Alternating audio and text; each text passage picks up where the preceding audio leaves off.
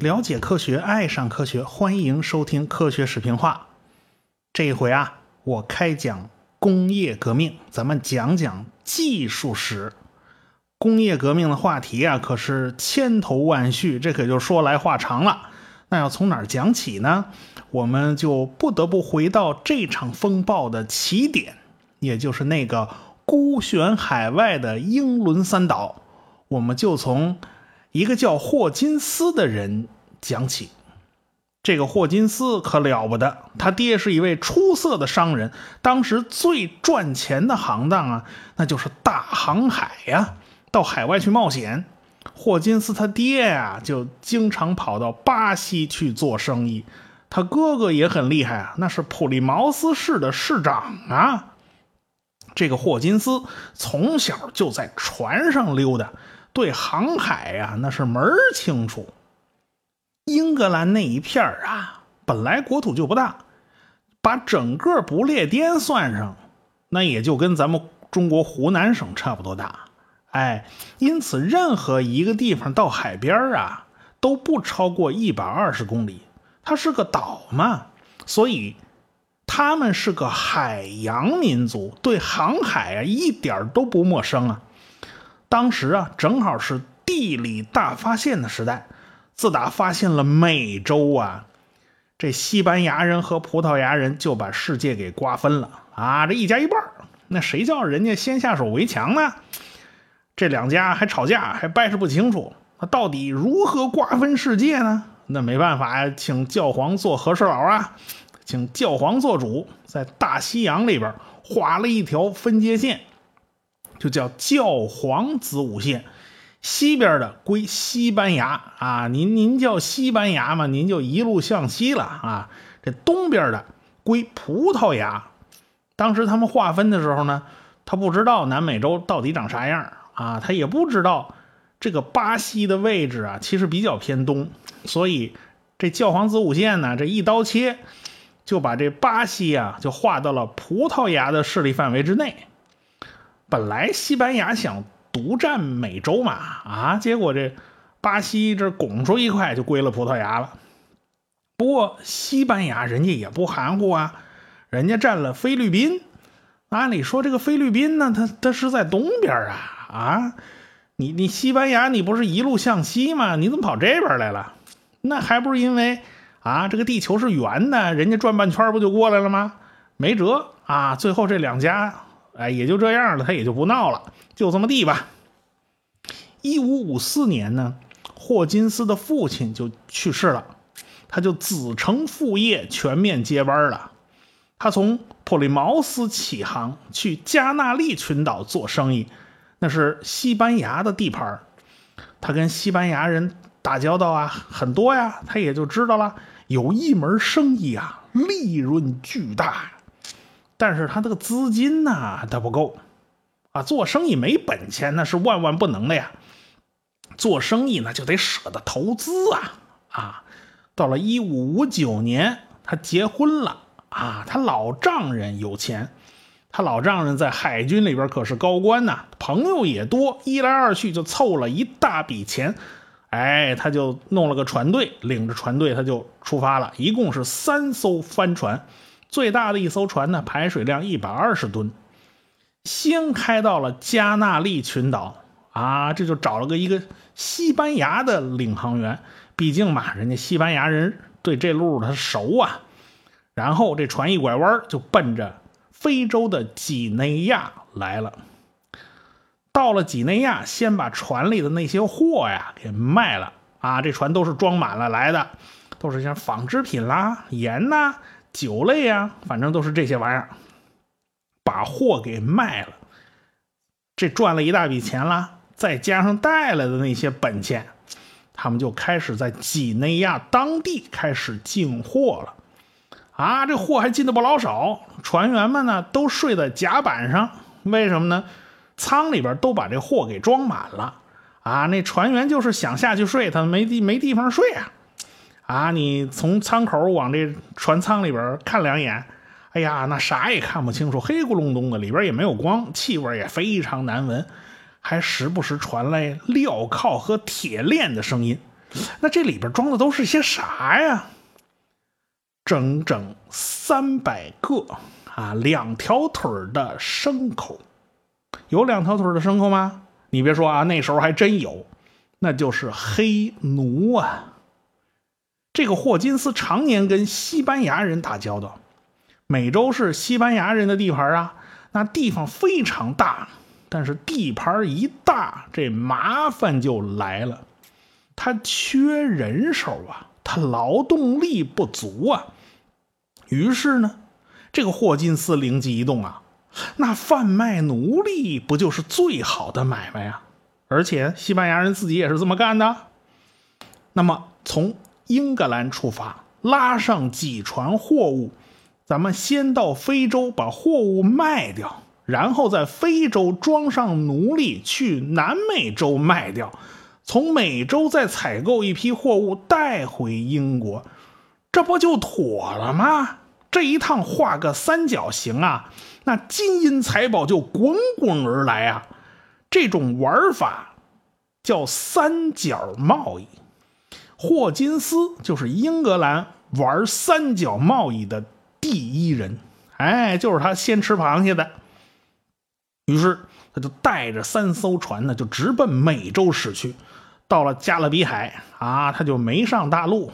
他就靠岸呢，靠在了西印度群岛的一个岛，叫小西班牙岛。现在这个岛叫什么呢？叫海地。到了港口啊，就开始卸货啊。这西班牙人一看啊，船里走下来三十三百多个奴隶啊，看这个皮肤啊，看质量还都不错。于是这霍金斯就卖了一个好价钱，就带着兽皮呀、生姜啊、糖啊、金银财宝啊，就回了普利茅斯。这些东西在当年啊，那可是价值非常高的东西啊！这一趟呢，就赚得盆满钵满，在社会上就引起了轰动，连当时的女王伊丽莎白都知道了。啊，这伊伊丽莎白后来见着霍金斯啊，还责备他啊：“你怎么能干这种不道德的事呢？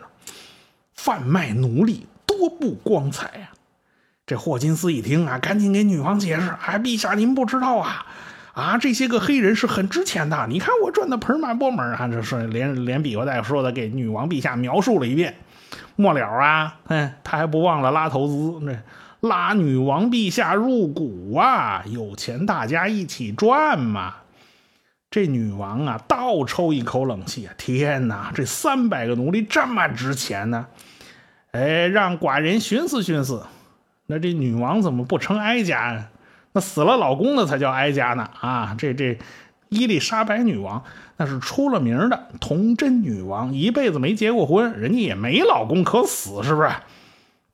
反正女王动心了，拉着手下几个大臣一块投资啊！这事儿丢人啊，它不光彩啊，纯粹是看在钱的面子上。说实话，女王欠了一大笔钱啊，这没办法，如今手头正紧呢。千万不能让别人知道啊！这是秘密投资。女王陛下还把自己那艘七百吨的船呢，折算成了四千磅的股份，就给了霍金斯。人家这船可比霍金斯那船大多了，对吧？霍金斯又一次扬帆起航，去了几内亚，他残酷的镇压黑人的反抗啊！就抓了无数的黑奴，就关在船舱里边押往美洲。这次一来啊，气氛跟上次就不一样了啊！这好多地方这西班牙人呢，他都不接待啊，看着他们也没好脸色。原来是西班牙政府不干了，上峰有令，贩卖奴隶这事儿，那只能西班牙人独家经营，你怎么能让外国人插手呢？那霍金斯他不管这套啊，一看啊，给脸不要，敬酒不吃吃罚酒。那好吧，他就派人上岸拿武器威胁我这黑人奴隶，你得要不要？你得不要？假如你不买，你良心大大的坏了，老子白刀子进去，红刀子出来。有本事你敢不买？嗯，于是他就这么强买强卖啊，在南美洲各个据点一通兜售。最后，终于把黑奴都卖光了，然后又带着大批的金银财宝就回了英格兰啊。一五六五年九月份，他们胜利归来啊！女王亲切接见呢，说白了还是冲着钱来的嘛。这女王呢欠着三百万的债呢，不然她也不至于掺和到这种事儿里边，是吧？他奖赏了霍金斯一个大奖章，这奖章上刻那图案呢，嗯，就是一个被捆绑的黑人呢。他们这真倒好意思往奖章上放啊！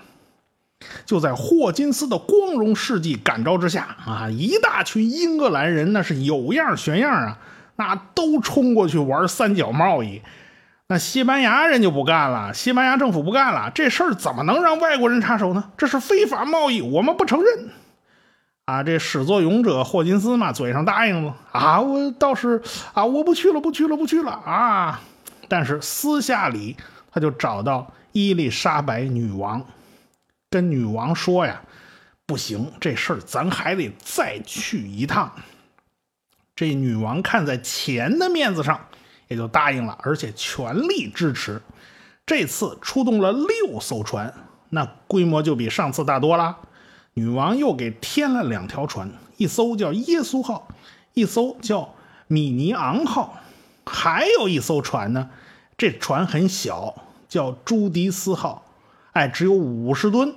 他不属于女王啊，他属于霍金斯的表弟，一个新来的年轻人啊。看着表哥发了大财，表弟心里也痒痒，是不是？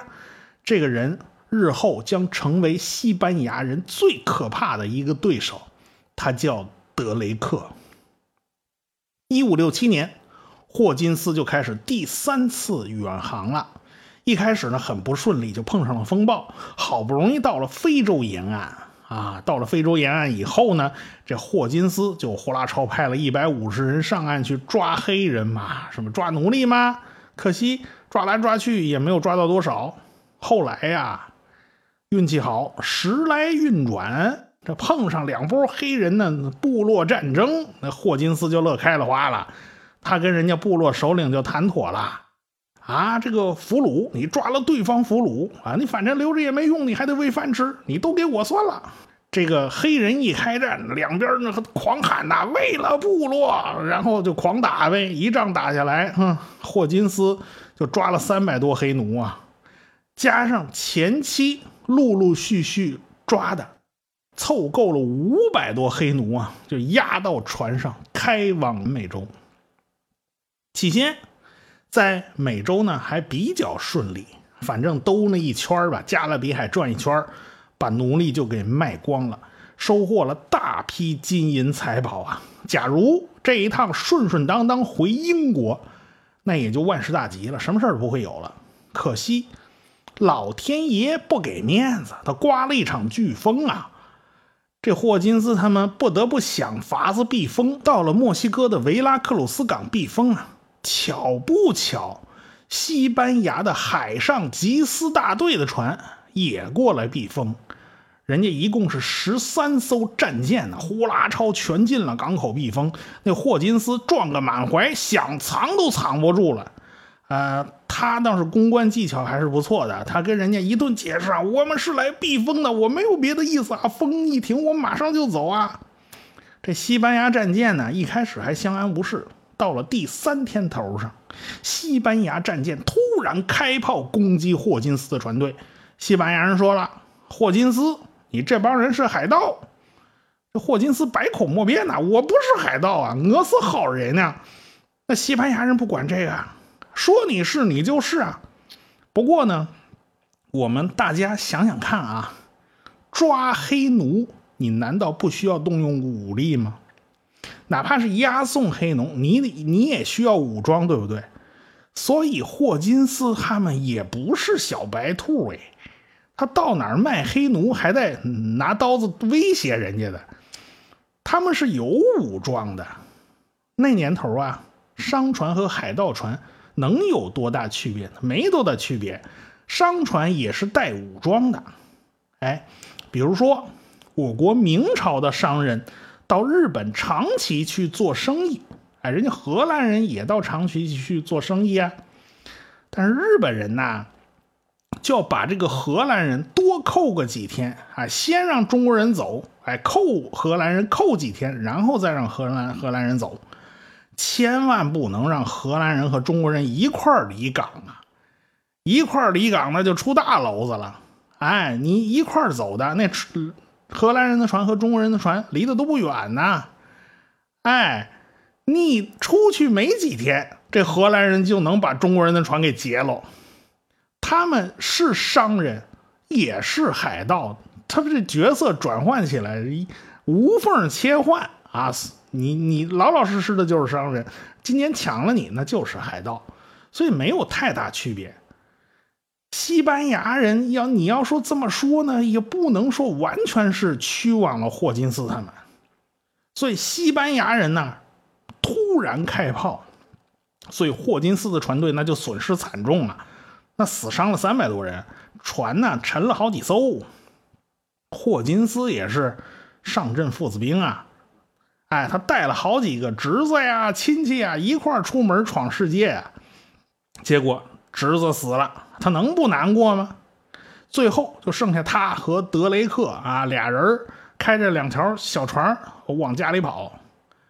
他们开这两条破船呢，到家且着呢啊，这时间很长，但消息就比他俩这破船跑得快多了。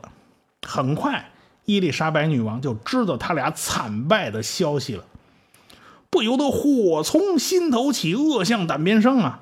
下定决心，咱要报复西班牙。正好，一支西班牙运送财宝的船队啊，为了躲避。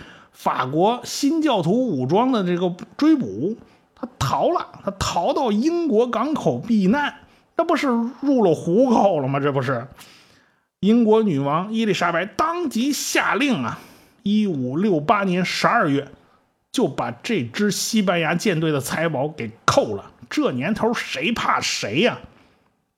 从此，西班牙和不列颠那就算结下梁子了。霍金斯。和德雷克这哥俩跟西班牙之间呢，也是一天二地仇，三江四海恨呐。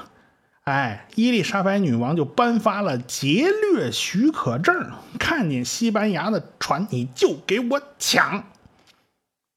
所以四年以后，这德雷克呀，可就出息了啊，他可就卷土重来，他的船呢就到了巴拿马地峡附近。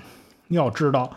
美洲出产银子，啊西班牙人总是先把大批的这种财宝集中到几个据点，然后再一批一批的运回本土，每年分一到两次，把秘鲁的金银通过巴拿马地峡送到港口集中，然后再运回西班牙。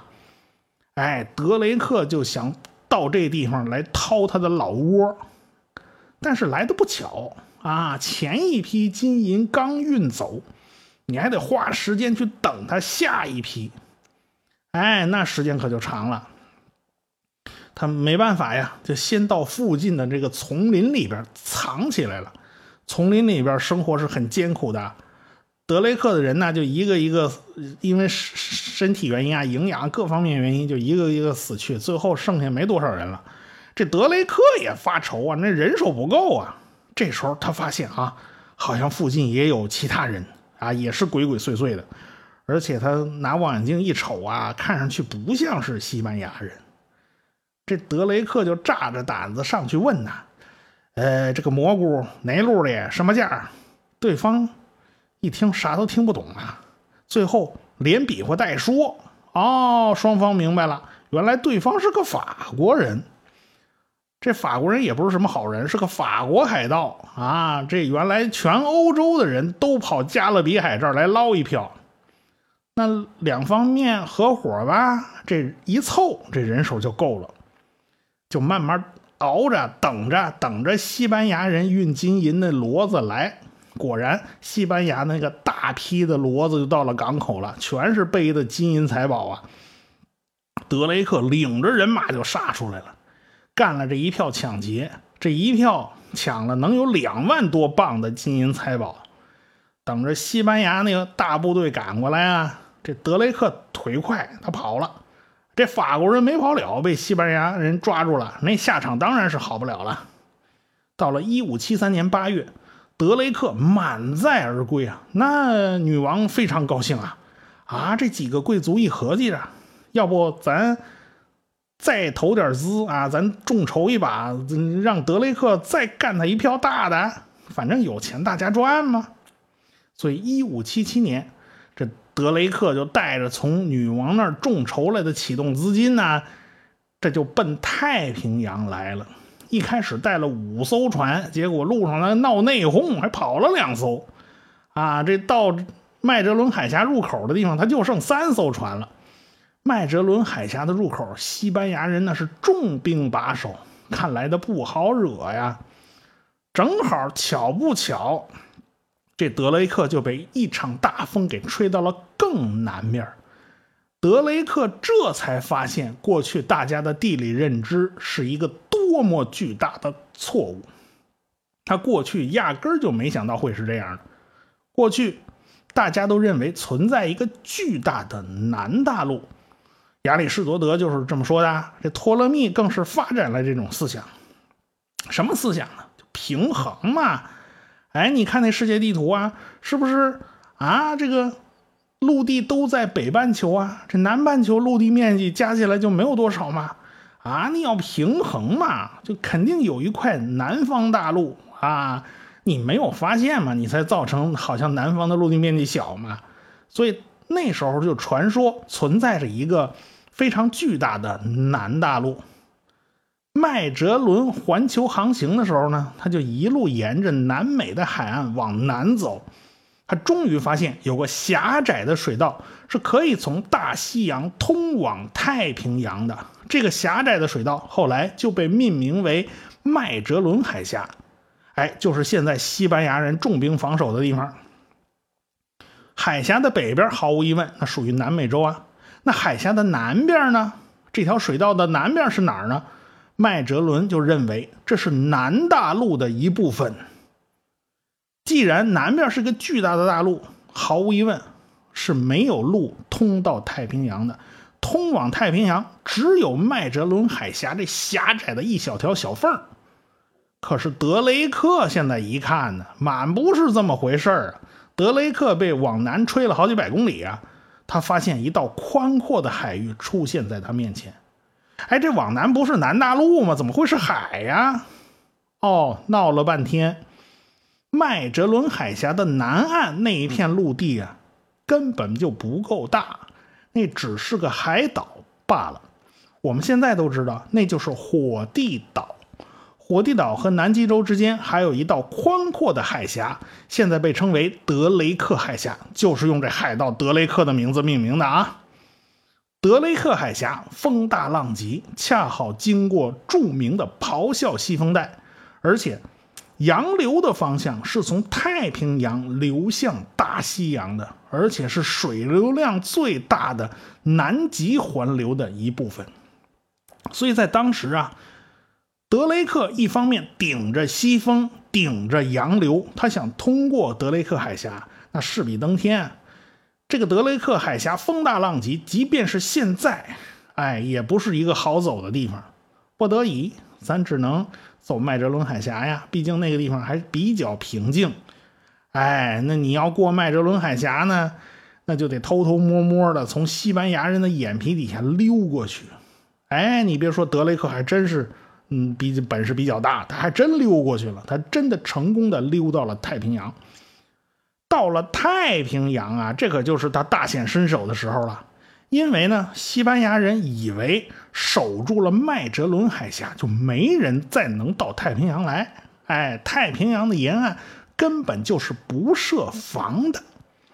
这德雷克一路北上，大肆决裂，他们先后抢了十几个城堡和船，最终他一路北上，在秘鲁的外海，他遇到了一个大金库啊，一个会移动的大金库。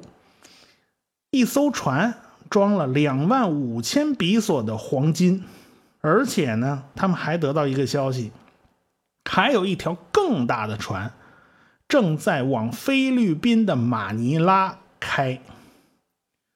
德雷克呀，终于顺藤摸瓜，在今天厄瓜多尔的外海追上了这条船。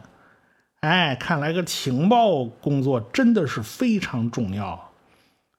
哎，追上了这条船以后，他就等来了他一生最大的一票生意，也是他在海盗史上最成功的一次抢劫。夜晚来临呐，这个德雷克就露出了凶狠的牙齿。咱们下回再说。我是刘敬正，我是汪杰，我是吴黎明，我是王木头，我是旭东，我是卓老板，我们是科学声音。